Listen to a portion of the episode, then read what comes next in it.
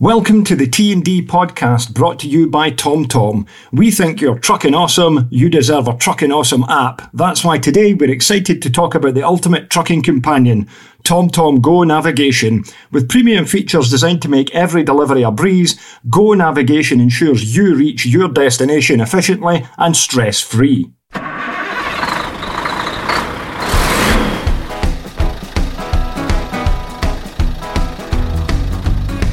Welcome to the Truck and Driver podcast, broadcasting live from a farm somewhere near Wisbech in a Volvo FH turbo compound I iSave thing. And I'm joined tonight by. Niall Barker from uh, Ecclefechan in uh, Hotel Slightly Older Volvo. Hopefully, this is going to work, folks, because we're doing it on phones and the both of us are sitting in truck cabs, not just one of us this time. So we shall see how that goes. So Niall Barker, not been on for a while. This is the first time I've been back out in a lorry for a while, which has been interesting. Started off yesterday. Um, you get you guys had one of these, didn't you? You had a 460 turbo compound. I did, yeah. That was that was a while ago now. That was uh, I actually had it myself. That was it was a good motor. That was. I, I wanted to keep it. I'm going to assume that the one that you had allowed you to change gear. It did. Mine had the uh, actual I-Shift lever on the on the side of the seat, whereas uh, Whereas I think other ones, they have the buttons on the dash. Oh, yes. This one's got the buttons on the dash. Kind of like an Iveco Stralis or S-Way, but whereas the Iveco has a lever on the right of the steering wheel to allow you to change gear, this truck does not allow you to change gear. Well, it does, but only in the bottom six sort of thing for like traction. It's got a hold switch on it, which kind of sort of works a bit. If you're going up a slip road, you can make it hold the gears, but if you make it hold it too long, it just block shifts afterwards anyway and takes it away back down again. So it's got all the good qualities of version 5 FH. Handles really well, driving position spot on, supremely comfortable, well laid out. But wow, this software is the most economy biased setup I've ever seen. You can't change gear at all and it really wants to scrub the speed off it on the motorway. Guess how slow I was going going up the A- 66 at 44 tons at my lowest speed this morning? What do you think it was? Uh, well, the, the one I had, I could do Stainmore at 28 mile an hour. So I'd guess anywhere between 25 and 20. Uh, 27. Uh, well, it's about the same as what, what mine were. Hmm. Yeah, I was. Uh, it was. Um, it's the economy software in it the engine's got, it's weird because the engine has got the grunt, but it just wants to shave all the speed off at any hill. So you're down to 35 a lot of times on the motorway. And it'll just sit for ages at like 40 or something. I had to sit behind a tractor on the A1M because I couldn't get any momentum up because you're totally, you can't control anything on it. So to be fair, Volvo would never sell you a truck in this specification for the work that I'm doing, which is full weight, long distance stuff. I'm taking potatoes away from yeah. the north of Scotland down south. So Volvo, if when Volvo do the spec, they would say, no, you want a 500 turbo compound with the normal gears or a 540. So there is that. This is like a truck where you would get phenomenal fuel economy pulling like pallet network stuff from London to Birmingham twice a day but wow, what wow, is it is it ever slow in the hills? I was going to say you must be able to map it so you can have uh, manual shifting because we've got a couple of version files at work with the switches on the dash, and we can, you know, we can flick flick them up and down no matter, you know, whether we're in top gear or like in the bottom gear. We can hold them no matter what we want. Uh, I think you must be, you must be able to go in and do it in the software. Volvo, this is the way this is meant to be to demonstrate what it does in this spec. Because I did ask, because of, well, of course I've had Volvo out tonight as well because when I was trying to find this farm, I did my due diligence and I looked up on my HGV map, my atlas, punched it into the sat nav, all good. I'm like, okay, pull off the main road and there's a black sign for a lorry to go into this place called Fen something Tech or something like that. So I'm like, all right, I can go down here. Gets about a mile down the road unsuitable for HGV signs, and there's this like bit of a turning area. There's a wonderful, and I could see down the other end where I would be turning left, and I reckon I could have got down there, but the sign said no. It's okay. I'll turn around. but no signs at the end of the road to tell you that you can't get down there. You've got to drive down a mile there before you encounter that. What chance have you got to turn it? And it wasn't even that tight of a turn, but it was enough for the two electrical Susies to get hooked onto the ratchet bit at the front of the curtain sider. And it twanged them out. So that was good. So I had no lights in the trailer at all. I stopped and all the pins were pulled out it. And I was like, I could probably have sat in the cab and stuck the pins back in the plug because I've done it once before. But um, I decided it wasn't quite dark yet, so I just went and drove to the farm, which is four miles away. Went in the correct way, and then I phoned I phoned Martin uh, Tomlinson at Volvo, and I said, well, "What we do?" He says, "Oh no," he says, "Just we'll just get Volvo out to you know, don't muck about with it." So they came out and replaced the Susies on it, which was nice of them. Um, so I didn't have to sit here in the cab with a set of greasy Susies and try and ping them together. I hate curtain siders that do that. There's a certain design of curtain sider that will grab hold of your Susies and rip them. I can just be thankful I didn't rip the airlines out. They're fine. But it didn't really lose me any time because I was sitting here for about two hours before he came and I'd said to the farmer, I'm about out of time. And he said, Oh, you can sit there. That's absolutely fine. So it's not lost me any time as such before I head up the road tomorrow. So that's all right. Yeah.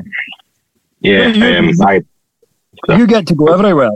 So yeah, I was going to say, I, well, I had to get a Vol- Volvo out, uh, I think it was, I don't know, just, just before Christmas. I was uh, heading up towards Bridgwater, and then uh, as I rocked into the cattle market there, the you know the truck went into full melt, and the nuclear warning sign that comes up on these you know electrical system fault. I'm like, uh oh. The headlights were stuck on, and I had no indicators and like no side lights. Like, well, this is wrong. So, uh, you know, on these you can do the, the hazard light reset. So I did that, flicked the isolator off, and uh, handily I was parking at Bridgwater anyway. So again, didn't lose same as you, didn't lose me any time. And uh, so went in, had had a bite to eat, come back out, yeah, meltdown mode again, and uh, with within the hour, Volvo come out from. I think he said he come out from Shepton, and it was the, the front module for the lights that had uh, finally cacked itself. So uh, he he got me done and sorted.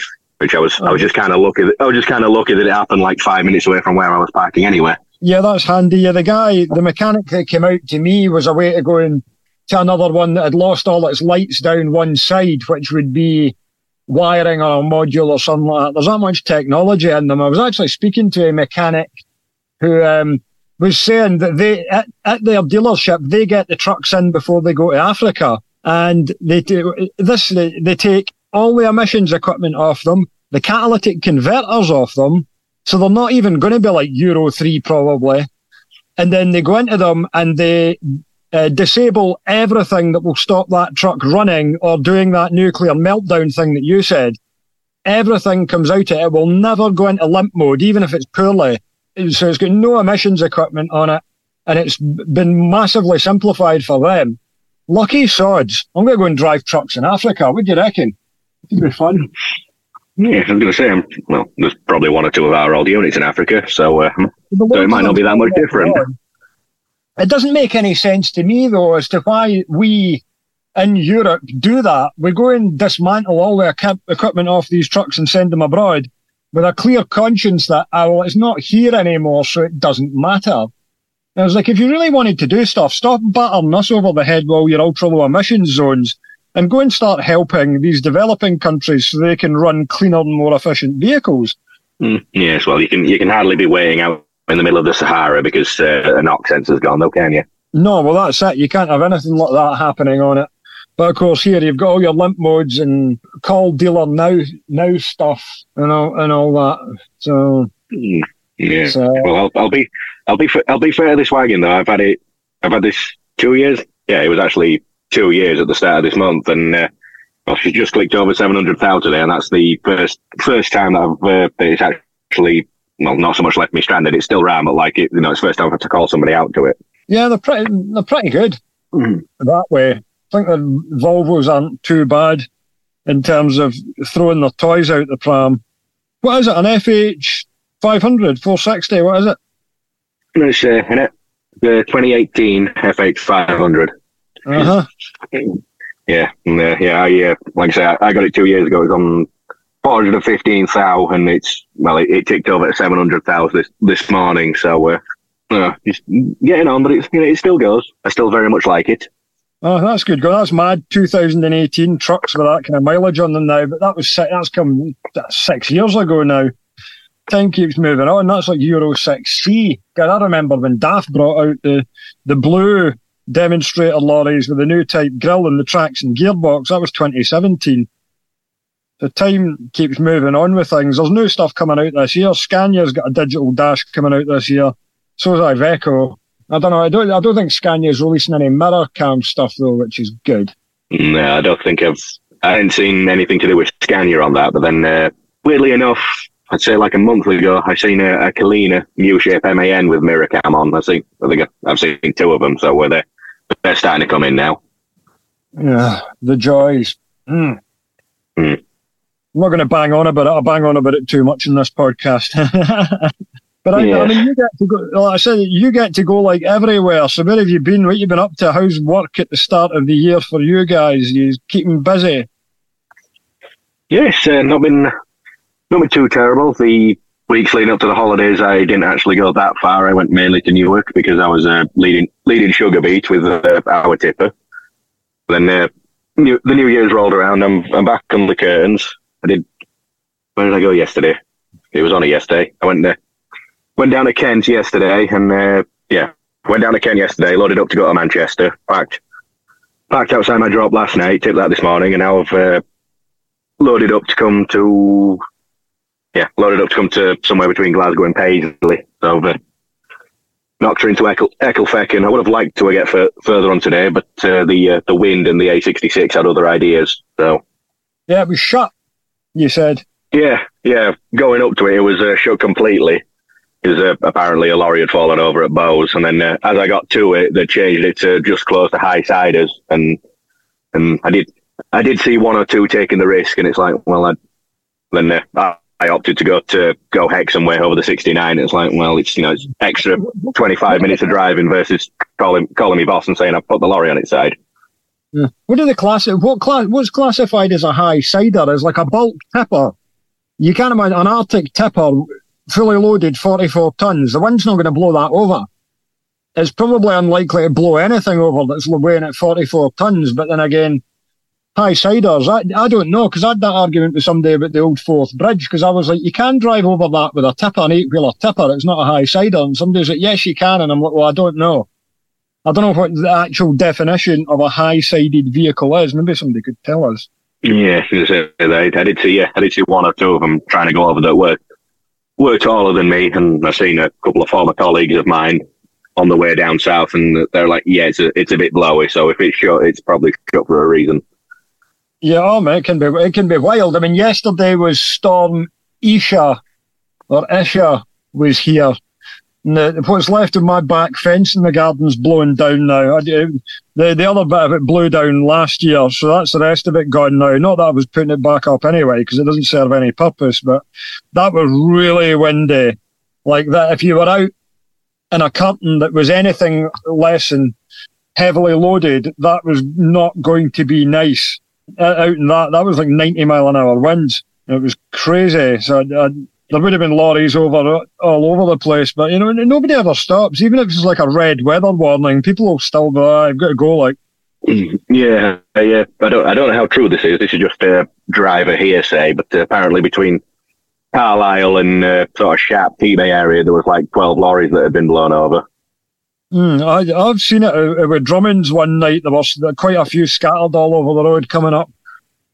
Um, a really bad night that we all ended up sitting in Southwaite for hours. Like all of us pulled in. Like there must have been, I think there was about six trunkers going down about that time, and every single one of them was pulled into Southwaite because you just couldn't go any further. It was like uh, the hand of God picking up the lorry like it was a toy and moving it from one bit to the other thankfully the wind did calm down, and thankfully I was only going to Warrington. I think I wasn't on like the double man at Birmingham. You, you, get held up with that, then you're getting in at like eleven o'clock in the morning if you had to sit for hours. But it was, um, yeah, re- really strong, really strong wind. Um, yeah, I'm, I'm ra- rather glad I don't pull double deckers anymore. Yeah. I don't. I don't think double deck trailers are necessarily as bad as a straight frame curtain when it's empty because the decker sits lower to the ground, so the wind can't get under it as easy to go and lift it. Quite often, you'll see it will be a regular straight framed curtain sider that's on its side rather than a decker. Yeah, it's usually one of them stupid tall 4.9 meter ones as well. Mm, yeah, the ones you, you, watch them going under motor. It amazes me how they all go. They all go under motorway bridges with an inch to spare. It's amazing the engineering in that. I mean, there has been places where roads have been retarred and then trucks have started hitting the bridge because there wasn't much clearance there. But yeah, it's like if you're, if you're if you're on the on the M6, like between uh, between Preston and Lancaster, they've got the old curved footbridges, and like I think on the hard shoulder they're only like I don't know fifteen ten or something. Mm. But like they, yeah, yeah, you know, they, well, they, they, they, were quite the same yeah. height. Yeah. Yeah, they were put up there years ago, and they haven't been. Well, they were supposed to replace them years ago, but never never got round to it. And it's like, mm, yeah, you'd be pressed to get a blowout right as you go underneath that bridge.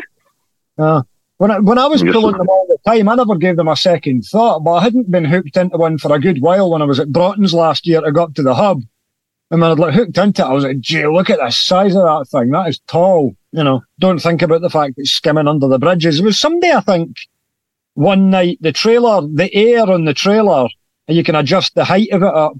The air valve failed, so it put the suspension right up on the trailer and it tore the back doors off on a bridge in the M74.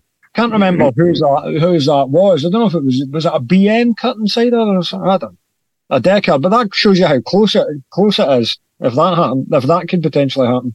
Sorry if you're driving yeah. a Deckard for the first time and it's blowing a gale and you're listening to this. Sorry. Yeah, uh, well, I know, I know. Well, some of some of like the Amazon Deckers or some of the supermarket Deckers, they're like sixteen two, and like it's like that's that's like four inches of clearance. That's that surely can't be allowed. Yeah, well, it's not what you want when you get diverted off the M6 or whatever at night. And then you pull off and you're like, right, where does the diversion sign go? Because one wrong turning and you're in big, you're in potentially in big trouble because it doesn't fit under anything but, you know, motorway bridges pretty much. Yeah, I, I, I did, I did something akin to that. Uh, well, I did something akin to that with a, with a decker. I was on the M56 trying to get to Wrexham and it was absolutely nailed. Like, so, uh, come off at junction 13 at Frodsham, and then I'm going through there. It's like, yep, it's rerouted me, let's go. And the first thing I come up to, it's like low, low bridge, 100 yards ahead, you know, 15, 6. Like, okay, I can get under that. Then uh, just you start coming out of the village, 100 yards ahead, low bridge, 14, 3. And like, I can't get under that. Yeah. So uh, handily, there, handily, there was a little cul-de-sac I could reverse into, and the dude was just stood there like, like, yeah, you're not the first one, you won't be the last. Mm, yeah. What chance have you got though? There should be signs marking these things out f- way further away. I had it with that DAF eight-wheeler tipper last summer. I was only road testing it with Mandy Wannerton from DAF. And we took it out, and there were two ways to get back to this quarry. So I was like, I'll go this way. Drove about five miles down this road, gets to a village, seven and a half ton weight limit and a length limit and I was like, there's no, there was no signs for that until you were right on top of it. Like if there's shit like that about the place, then it needs to be signposted from all the major roadways going in, not a hundred yards before it, but like you saw, like the same as earlier on tonight with that um, unsuitable for HGVs. No warning until you get on top of something. Yeah, it's, uh, it's best when you when you come up against the closure. So you ring the, the ring you ring the customer for directions. Like you know the road outside your shop shut. Like oh yeah, you have to go around, go this way. It's like there's like you're doing. I'm in, I'm in a lorry, don't you? It's like like oh well, there is a bridge, but all the other lorries go that way. It's like mm, not every lorry is created equal. Do you know how tall the bridge is? It's like no, not really. It's like is there anywhere to turn around if it's not? Like no, like right, very useful.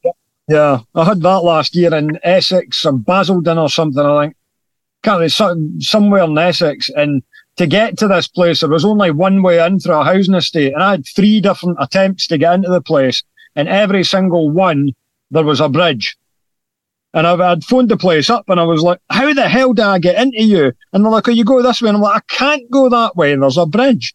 Oh, right, right, okay. Uh, well, like I say, it's like, oh, everybody else comes in that way. And I'm like, well, you know, I've got like a 15 foot nine trailer on or something like that. I can't get in that way. It uh, shows you what you're up against. And people think that lorries are going to be driven remotely by like robots and AI in the future. Or do you think so? If it does, it hardly will happen in our lifetimes. I don't think I don't think so. Who's going to be Who's going to say they're going to be liable for it when it screws up? If you've got somebody in the cab, then you can batter them over the head with the full extent of the law if he screws up or something goes wrong. You've got some liability there, apart from anything else. I mean, aside from anything else, who's going to go and fight the, the, there's not much that's less fun in lorries than dealing with a curtain sider on a windy day. Yes, I've, I've had that. I've had that today. I was uh, glad last week to have a flatbed on. Oh yeah, well, flat beds are nice. Yeah, I couldn't. I'm parked here at this farm. There's like a really muddy, grassy sort of verge at the side of me, and he loaded it all off one side of the trailer. Uh, so then I had to go and open up the other side to get the straps on, which aren't going to do shit if this goes over on its side with sacks of potatoes. But anyway, but I had the mud and there's like a drainage ditch, sort of like a stream down the side of it. And I was like trying to like grab hold of the curtain and it was like catching against the pelmet. And at one point I like grabbed it and then it got stuck and I nearly fell in the bloody stream. That would have just um, topped the topped the day off nicely. Thankfully I, I didn't, but it is really difficult sometimes with curtains. I'm like, I'm just gonna have to phone them and tell them I can't get it shut ever again. Just gonna have to give up. Yeah, yeah. I don't know whether you've seen this morning. There was the the picture posted of the uh, guy with his curtains tied back and like you know the ratchet strap around the open doors, and he was fully loaded with, with bricks on, and, and and everyone was give, giving him shit. It's like, well, he probably couldn't get the curtains closed. Well, there could be that if he's went and tied them back. I saw somebody yesterday coming down. I was going up to Stonehaven near Aberdeen, and somebody went southbound with their curtain sider open with the curtains tied back. I've never done that before. Somebody told me it's not actually very nice either because the wind still lifts the frame of the trailer. I don't know. Yeah, I've, well, I've been I've been told it's more effective to like run your run your straps down like inside the body and like just do your curtains up as tight as you can. And if it's to the point where you're having to roll your curtains back, then maybe you shouldn't be running. Mm-hmm. Yeah. Well, I'm quite glad anyway. I'm, this is all like full weight work I've got on, so I'm not concerned about. Well, I mean, if you're heavy, then it doesn't really matter. You're not going to be going anywhere. I'm quite glad I'm I'm I'm heavy today, and like all, well, it's super heavy, and all the pallets are low down because they're, they're aggregates. So, uh, like I said before, the X was closed, but even coming over the 69 over the Hexham Road, it was still still blowing about. So, uh huh. So, yeah, so uh, so where have you been? When do you, so go far away? We're now into the, yay, actually, we're now into the last week of January, full week of January. Thank goodness for that. What a drag of a month. A month which also yes. contained my birthday. What day is it now? Is it Tuesday the, tw- the 75th of January? Uh, yeah, pretty much feels like it. Yeah, yeah.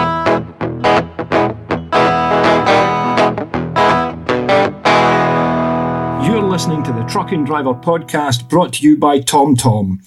The TomTom Go navigation offers a specific set of truck features. You can set your cargo and truck dimensions for specific routes so you can drive confidently on suitable roads, making every journey efficient and reliable. Truck yeah.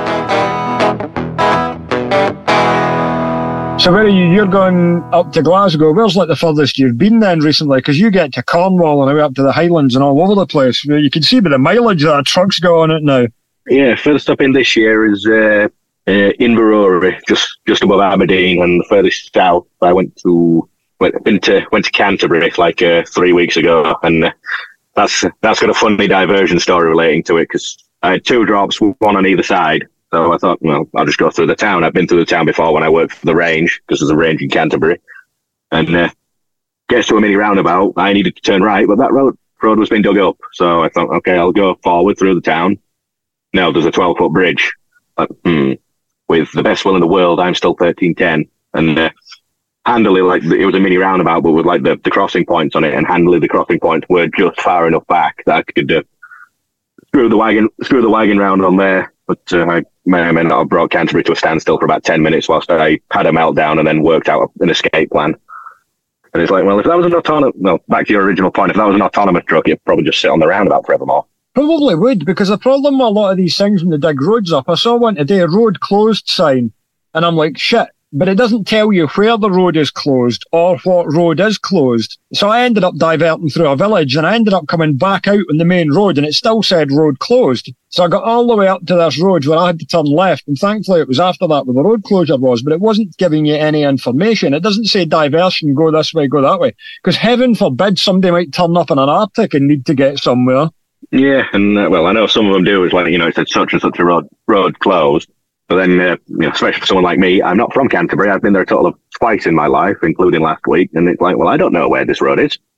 Oh, and like uh, they, they, did have a they did have a sign diversion up, but it was through the houses, and it was like you know kicking kicking out time at school. It's like I'm not taking the wagon through the houses at this time, so I ended up having to go back to the A2 down one junction and attack it from the other side. Yeah, I remember. I mean, I took Kingspan to Canterbury with a gas Iveco. That must be 2018. That would be then. Went down there, straight in and out into Kent and back out again. I spent what was what's that service? Thurrock Services. I spent nine hours in Thurrock Services that night. I don't know why I, why I remember that so well. Yes, if I if I, if I have to go to Thurrock Services ever again, it'll be too soon. Oh yeah, nice place. Thurrock Services. Yeah, enough said. Um, enough said. Uh, yeah, not pleasant, but you've not got a lot of options around there, really, as far as I'm aware.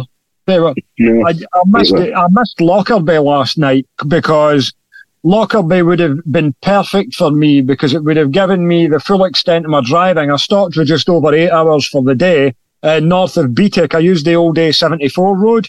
Yeah. Which is, uh, which, what, there's quite a few laybys on it, but you do tend to find to get parked up. But I did get one which was pretty decent. It was on the opposite side of the road, but there's nobody in it. So I just moved across. And when I got up in the morning, there was somebody else there. But that road is dead quiet. Like there must be about less than one vehicle uses it an hour at night. It is absolutely stone dead. So I, park, I parked there, which worked out all right. But uh, it would have been it would have been all right if I could have got to Lockerbie, but it doesn't exist. So you're at Ecclefechan, which I guess is now busier than ever. I know that Chris Madison was saying that Les Lesmahagow, well, Lesmahagow is like sold out all the time. And it was anyway. It could be double the size. Yeah, it's, it's luck of the draw. There's been, there has been times where I've rocked up at Lesmahagow at nine o'clock at night and managed to get in, but there's been like two spaces left. And with, by the time I've backed into mine, the dude's backed into the other, the other space. But then uh, there's still, no, well, when I, well, I rocked up Ecclefechan about quarter to seven, there was still three or four spaces spaces left, and well, I think there's still a, a couple now, like in the back corner. But uh, yeah, I I could have quite easily made it to lock Lockerbie tonight because I've, I've parked with about 20 minutes left to spare. But then, uh, well, I could have got to Johnstonebridge Services, Annandale Services, but it's like I didn't I didn't want to get up there and find I'd probably have to park in the river. Oh yeah, because I've never ever sorted the drainage out there. Mm-hmm. Well, and fight the geese away. There's a cafe at um, Elvanfoot, sort of Crawford, uh, that's on the hill. I passed that last night and it wasn't busy. There was only about six trucks in. Can't remember the name of mm. it. Junction 14 on the 74. You can get to, you come off it for um, Abington and there's a little truck stop on the hill there. That wasn't busy. Yeah, it's, it's actually, it's uh, Heathergill. It's actually signposted from that's it. From, the, from the motorway. And yeah, I've, I've stopped there a couple of times and, you know, it's a bit arsey parking on the hill, but because you're not, you're nowhere near the main drag, it's lovely and quiet. Uh, we used to used to have the moss as well, further up on the old road, the, the, the red moss was that. We did a press event out of there with the DAF 3300 back. That must have been 2018 as well. Because I suggested it to DAF. I was like, why don't you come up to Scotland and drive your truck on the old A74 road? And they were like, yeah, let's do that. So they actually did. Brought loads of people up. But the truck stop, I don't think is there anymore. You might still get parked there at night because there's a bit of setback from the road. You definitely don't want to be going into Abington services. You go in there and try and park, you can't get back out again. You get boxed in, as well as being expensive. Yeah, but never never parked there. I've only ever stopped there for a break, but like that was running up on a Sunday afternoon, so it was uh, it was pretty dead. Yeah, really. I, have been into yeah. I've been into Cairn, I've been into Cairn Lodge at times in the morning, like you know they're parked here, there, and frigging everywhere, and like you know they're stacked on top of each other, you know. Uh, yeah, Cairn Lodge is all right. They got heavily reno- renovated. So I mean, the, the, there is various bits of parking along that road, but yeah, Lockerbie's still definitely missed. I'd say because it's just it's one of those places that's at a good point for a lot of people where you would stop naturally anyway. And because of its size, it was you know you could get in there at pretty much any time of night because it was so massive, and you know you need those kind of places when you're running up here. Yeah, yeah, you totally do. Yeah how's you, what sort of kit have you got in that Volvo? Is it an XL? No, it's just a standard Globetrotter, but uh, well, I, I, don't really need a big a big cab at the minute because I don't take up a lot of room. Then uh, I've got got a microwave in in the centre lockers. I've got a fridge, and then I've got uh, my uh, my gas stove and a kettle, loving lovingly donated by well, the, the stove was donated by my dad, and the the kettle was donated by my uncle, and they're still. I think the kettle's probably older than me, but it's still going strong. So I'm uh, and I'm too tight to replace it. Is it like a, a kettle for the gas stove? Yeah, it's a yeah, it's an old Wycherley kettle, like an old stainless steel thing. Yeah, yeah, yeah. I've got a no microwave in this one, but like I say, it is it is almost like an Asda spec Volvo. This, albeit it's got a fancy driver's seat and a leather steering wheel, but and a couple of other bells and whistles and a fancy paint job. But it's got this is just a normal Globetrotter. It's got the um, lockers on the back, which are which are all right. Managed to take my big sports bag full of clothes. There's no microwave in it, which is unfortunate. Uh, it's got a fridge freezer in it. I don't know why you would put a fridge freezer in a truck that doesn't have a microwave. I take it they're the all fridge freezers because I froze my milk yesterday and a can of um, Tango as well. I was, oh, this is a freezer. Oops. Yeah, I was going to say, has, has, it got the, uh, has it got like the, the center divider in it? Yeah, it's got a partition on it for one side of it, and I thought, oh, it'll no be. Yeah, I thought, oh, that's a convenient partition to keep my bottles upright. No, it's not. It's a freezer. yeah, yeah, that's the uh, that's the freezer bit. I think I think they're all like that, but you can take the partitions out and then just have a big fridge if you so want. I was looking at that. I was like, would that work if I took the partitions out? I'll need to read the book. Um, I was having a little look at the book last night for, for things. Now it's nice. It's nice to have a microwave in a truck but yeah, I've got my I've got my 24 volt oven with me, and I cooked a pie that I bought from Staccato, but I had to rewire the plug on the thing because the plugs in these things fall apart. So I've, I robbed the plug off an inverter, cut the wires and joined them up, and now it works a treat. I think the wires must have been, but the plug was like degrading inside. So they're all right, uh, those 24 volt ovens, but you to make them work really well, you need to have the engine running and they also take quite a while to cook things. So ideally, you want to set the thing and have it running 20 minutes before you stop. But I'm not sure what the position would be if the DVSA were to stop you and you've got an oven in the middle of the cab cooking a steak pie. Is it illegal? I don't know. Well, I started it before I started driving. I, I don't know. Yeah, but then well, you could argue you could argue that you started before you stopped. Then you probably just have loads of wagons on the hard shoulder for five minutes while they put stuff in the oven. I don't know how many people use those ovens. I mean, I'm surprised at how well it worked. Because hmm. I think the last time, a couple of times I was using it, I was like, it's not quite right. And it was because the wires or whatever, the connectors had degraded inside the plug. So now it's got a proper plug on it and it's getting the full voltage. It worked a treat. I've got a 24 volt kettle with me as well, but you cannot beat a gas stove for heating water. It saves so much time. Yeah, I, uh, I, I did have a, I did have a an electric oven, but it, it blew up the first time I tried to use it. Yeah, you've got like some truck 24 volt sockets will not tolerate them. I've found. Yeah, that's that's to, that's exactly what happened. You need to go in and find out whatever fuse it is, and if it's not a 30, go and change it to a 30. Don't do that. Do not take that as advice. I'm not being responsible for you setting your truck on fire. Uh, yeah. I found found that with some of them, it would keep popping the fuse. The Volvo can tolerate it. The old DAF was annoying because it had those Euro ends on it, those tiny little ends. Like for it's not like a normal cigarette lighter end.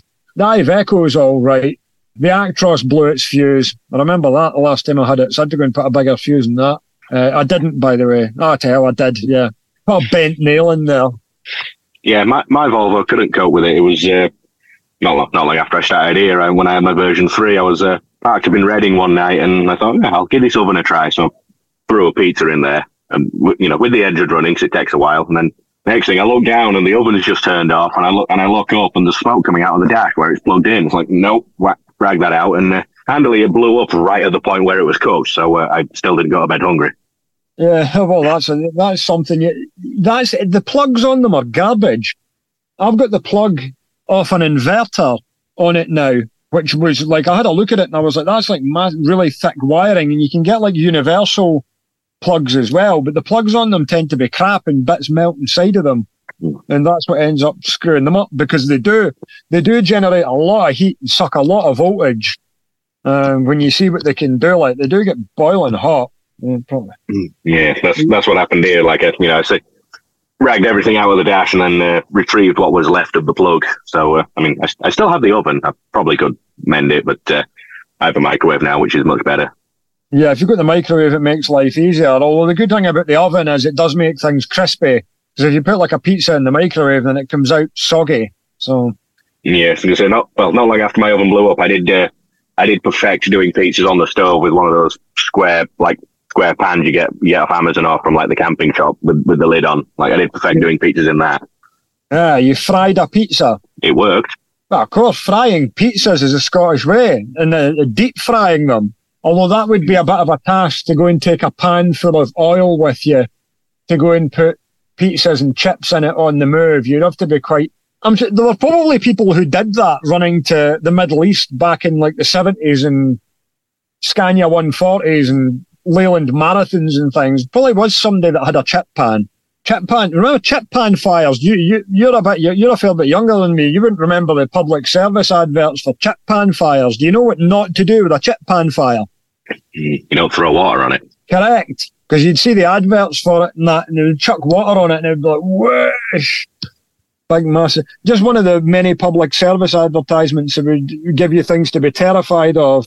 See also railway lines and electricity pylons and um, strangers as well. You know, don't talk to strangers and all that kind of stuff. It was a terrifying world, although it probably was safer back then than it is now.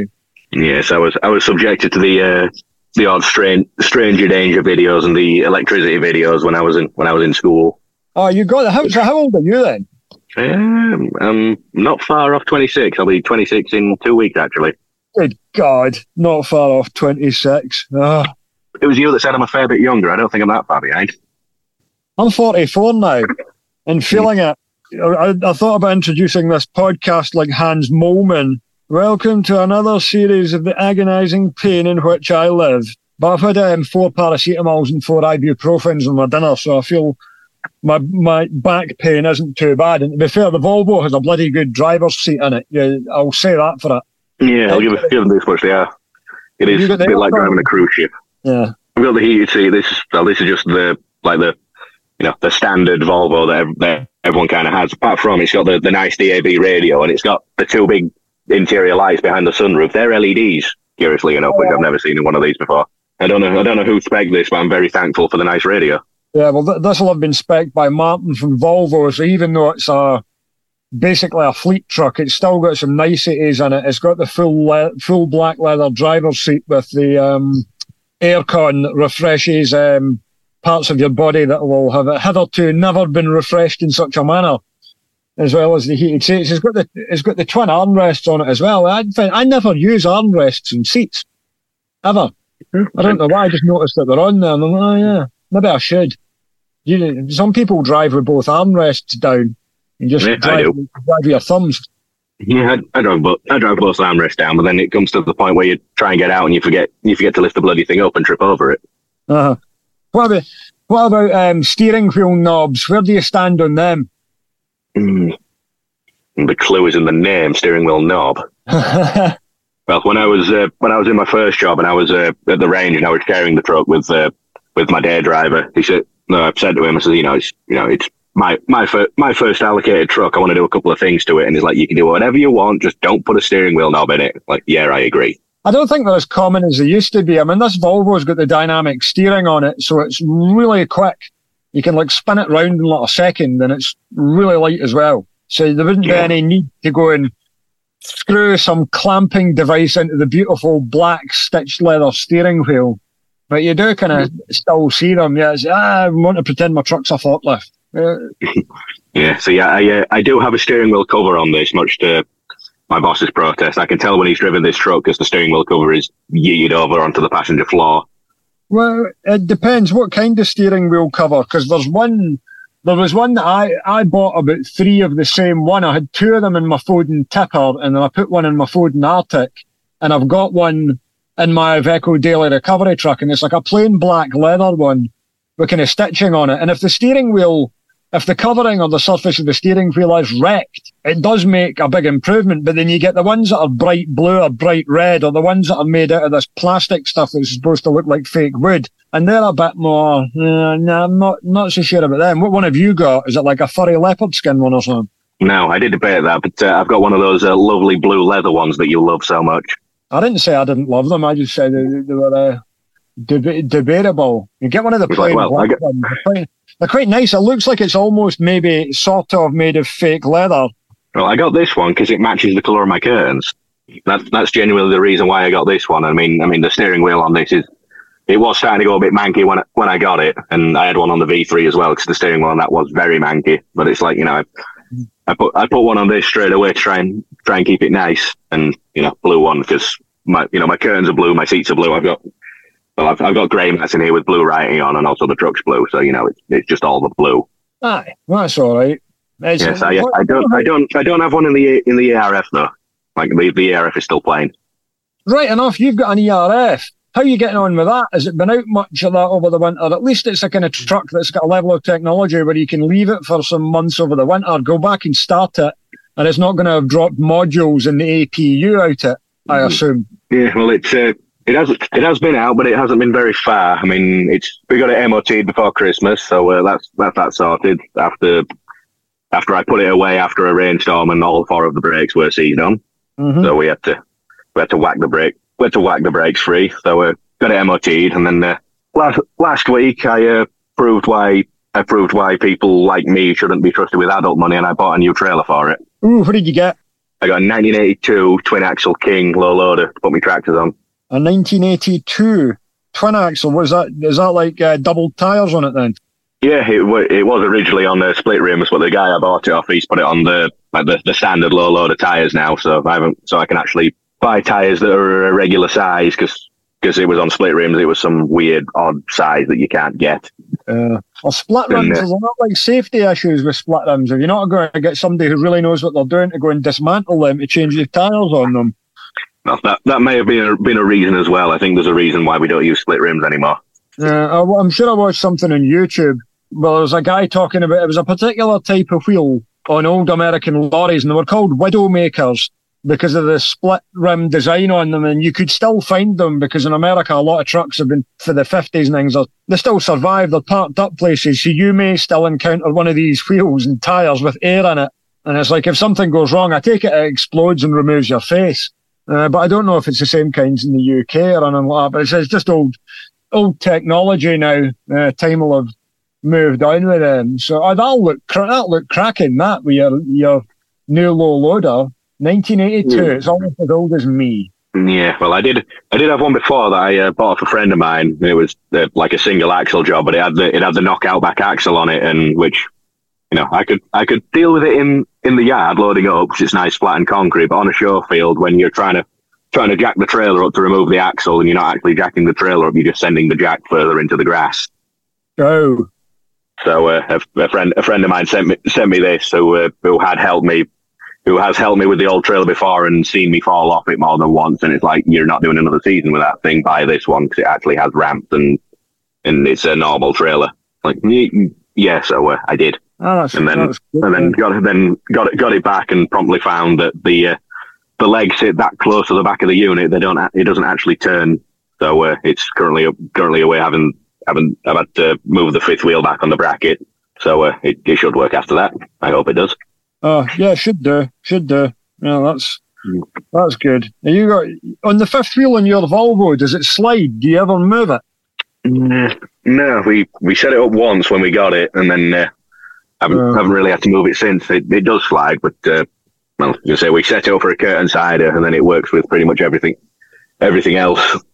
Yeah, I can never get the things. I've had to, whenever I got the last couple of tag axles I've had, I've had to go and move it. I was glad that I went and looked at it when I had the 530S Scania because if I hadn't looked at it and backed into the trailer, I would have demolished the lights. So I had to go and get it pulled back. Same with that DAF. I think with the DAF, it was the opposite way around. The fifth wheel was a way back and I hooked the trailer into it and it looked like it was like something off a convoy. And I was like, ha, I'm going to leave that. It looks wicked. But then I looked at it again and I was like, no, it also looks stupid. Uh, but Bob Beach and one of the guys was there. I'm not strong enough. I cannot get the pin that, the pin that locks the fifth wheel slider out on my own. Cannot do it. Like, I need somebody else to go and pull on the thing to be able to get the thing out to be, be able to move the slide, move the slider on the thing, and that's on brand new trucks. Um, yeah, see, that's that's, that's right. That's where I'm looking. I can never get a tag sitting quite as close as I would want to, unless I've got an assistant there to go and physically watch it for me to go and make sure that I'm not too close to it. So it always ends up a bit further. I think the next truck I'm getting is. Guess what the next truck I'm getting is? what? Just trying to think what haven't you had. Uh, there's something. There's a particular engine that I've not uh, driven yet, which is of consider uh, of importance. It's been out for a little bit. Mm, not getting a new MAN, are you? No, it's not an MAN, unfortunately. No, I would very much like a shot of one of those new 520 MANs, not with mirror cam, thanks. I was going to say the new S-Ways are, are the new S-Ways near coming out? They're not out yet. No, Iveco have got a couple of demos available, but I've already done, I've already done write-ups on them. I've had a 570 twice and I've had the 490. So we've just got to wait until the new ass-kicking 580 comes out. That'll be uh, a bit of a weapon, hopefully. Uh, it's got a lot more. It's like 2,800 foot of torque now compared to 2,500 on the old 570, which doesn't like hang about. So, yeah, I'm interested to see that. I'm sure the software on the early 570s and the Stralis 570 was kind of more leery than the last one I drove. I don't know if it was because it was that new, it was tighter. But the other ones, I'm like, this thing just goes like a rocket. It just really, really wants to pull. And there wasn't a fuel penalty on it either because it was just, it was really keen on maintaining momentum. It's the complete opposite of this Volvo. As soon as it started losing a bit of speed in a hill, boom, down into 11th, back up on the limit on it would hold it. It would want to keep going, which was, um, nice. But no, it's not one of those. Uh, new new Renault. You haven't had a Renault for a while. Uh, no, I will be getting a Renault, but it'll be the turbo compound one. According to Bob Beach, you can change those gears, man. Was asking him, I said, you change the gears itself in them. It's not the same as this Volvo, is it? Don't want to be making a, don't want to be driving uh, trucks that are too similar. Then uh, uh, there's a Renault at some point. No, it is. I'm getting a Scania 560S Super. So the top of the range 13 litre because I had the 460 Super last year and it was amazing. It like totally performed like a 500, even though it was just an R. And that really was like a supermarket spec truck. It had steel suspension on the front axle, axle and steel suspension on the cab. So it, it had um, a ride quality akin to, um, you know, a Nova with um, Konis on it. it was like concrete. But 560 Super, that'll be um, a weapon. Hearing some really good things about the fuel economy on those. I mean, it's the same, same with a lot of trucks now. You hear a lot of good things about fuel economy on a lot of these powerful 13 litres. The, the returns that uh, these Volvo turbo compounds are getting, even the 540, same with the Iveco, the MAN, um, these new Renaults, everyone's supposed to be, be, getting fuel economy you could only dream of a few years ago. No, it's good. Yes, you say that uh, that new 540 that we put on the road last September, that's, uh, I think that's like probably half a mile or in some cases like a full mile per gallon in front of what, what our version fours are doing and like with the exact same performance, if not slightly better. Yeah. And, you know, he's, he's, he's on, that, that was on full weight work all the time, same as the rest of us. Yeah. I mean, I, I mean, if you if you're running, if you can get if you get light to middle weight loads a lot of the time, it makes a hell of a difference to your fuel economy. If you're pulling full weight stuff north and getting up to Scotland and everything, it's uh, really much much harder on fuel and the truck as well. The the, the work that they've got to do. Uh, it's really impressive how they keep managing to extract better fuel economy out of things while also improving the, the torque. Hooray for diesel engines. Long may they uh, continue to be here for as long as I'm around anyway. Yes, I'm, I'm just I'm just looking I'm just looking up up here, and it's like well well. Case in point, last night I parked outside the customer's premises, but it was like on a, down a farm track in the arse end of nowhere, and it's like, well, where I am tonight. uh, where would I? Well, yeah, yeah. It's like where would I actually plug in here? It's like you know they've they've all buggered off. I can hardly ring them to come back and run an extension lead from the lorry in, into their office. I would, I would like to see what the farmer would think. Here, can I charge my massive lorry off your power tonight? Aye, right. Mm. Yeah, that would work out. Well, plenty of infrastructure. Oh, whoa, the ca- oh, cabs are rocking with the wind there. It actually feels that somebody's shaking the cab right now with the wind catching it there. When I was uh, liaising with uh, my former colleagues earlier on, trying to see what the deal is on the A66. He said to me there was a, a four wheeler rigid that was in a lay-by, like fallen over in the lay-by. So, you know, it kind of looked like he'd parked there overnight and it had fallen up over during the night. Whether, whether that's true or not, I don't know.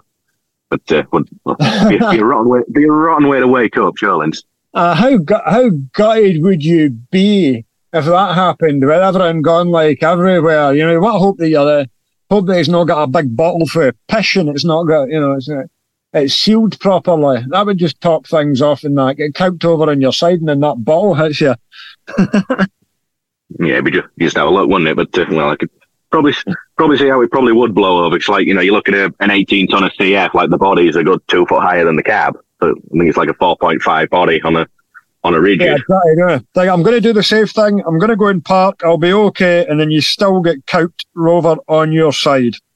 Gutted. Yeah, that's why I'm kind of glad when I got in here. The uh, the very end space was here, so I've got nobody parked on the other side of me, and like you know, I'm right right next to all the trucks, and because I'm by the trees, I'm kind of sheltered here. So uh, we're not we're not too bad. That's good. What time you starting in the morning? You know, about uh, I know about five about five o'clock ish, I reckon. Uh, why is I put? Let's see when I put. I could probably go at some crazy early time. I've got to get up to Stirling and then Dundee with these potatoes. But I am, of course, down near Wisbech, and this thing does not like hills. So we'll see. Might do ten hours driving tomorrow because it is all primarily just driving. I wonder how far it is up to where I've got to go. Let's find out. I mean, so you'd be a fair shunt 'cause, uh, I did Oh, I did right. potatoes last year, and it was uh, from from Tain down to Cromer. It was uh, 13 hours one way. That's that's the lo- that's the longest run I've ever done. Hmm, let's have a look here. Uh, so I've got to go to so let's see. What sat nav do you use? I've got I've got one built into the truck, but I believe it's a TomTom system, and it is uh, it's rather good. Uh-huh. Yeah, it's, like, It's, it's, it's TomTom on on this. Yeah, I'm interested in that. It says 364 miles. Oh, this is Google Maps. Six hours 23 minutes in the car, and then after that, I need to get to Dundee. So, can I do that in 10 hours driving tomorrow? Hmm, maybe I don't know. This thing is like not a truck that's ideal for getting somewhere in a hurry because all the 52 mile an hour boys overtake you in the hills. And then even though you can get past them, because this does do 56 on the nose, you lose so much speed in the hills that there's no point trying to pass them again, so you end up sitting behind them. It'll be interesting to see what it does going up Stainmore tomorrow, going into a headwind. as, as if it's open again. I'm uh, no not looking forward to coming back tomorrow. Oh, yeah. Oh, yeah, there's the thing as well, because if it's not open, then I'm going to have to go do what you did and go over by Hexham. Or could I? No, wait a now. No, no, that doesn't really work out. Either going up the M6 and it involves potentially, no, we wouldn't, we'll not be using the toll road. I very much doubt he would give me the money back for that going that way because it doesn't make sense. Although they would give us the toll money if there was really a valid reason to use it, but I don't think this is. Or you could go around the normal M6 and take your chances round the wall. So, having said that, what is, what did I say, five hours time? What time is it? It is quarter to nine, so say nine plus five, 2 a.m. I could get on the road at two o'clock in the morning. Will I get in the road at two o'clock in the morning, though? That is the question. Yeah, if it, if it has a two in it, it's too early of a time. Uh, yeah, I don't know. I'll probably get up about, I don't know, I could get up about half four, get on the road for five, I guess. That's kind of what I normally do. I don't know. Anyway, we'd better go and wrap this podcast up, my man. We're um, getting on for about an hour here. Uh, any other business, anything you want to make our dear listeners aware of, or anything like that? Nothing that comes to mind at, at the minute. Um, I'd, I'd very much like to get behind the seats and uh, die for the next nine hours. Yeah, well, crack on then. Uh, good stuff. Yeah, thanks very much for uh, getting in touch. Yeah, do us a team truck and driver update and see what you're up to. Yeah, I, uh, I have been meaning to write one for a while, and it's just a case of actually getting round to it.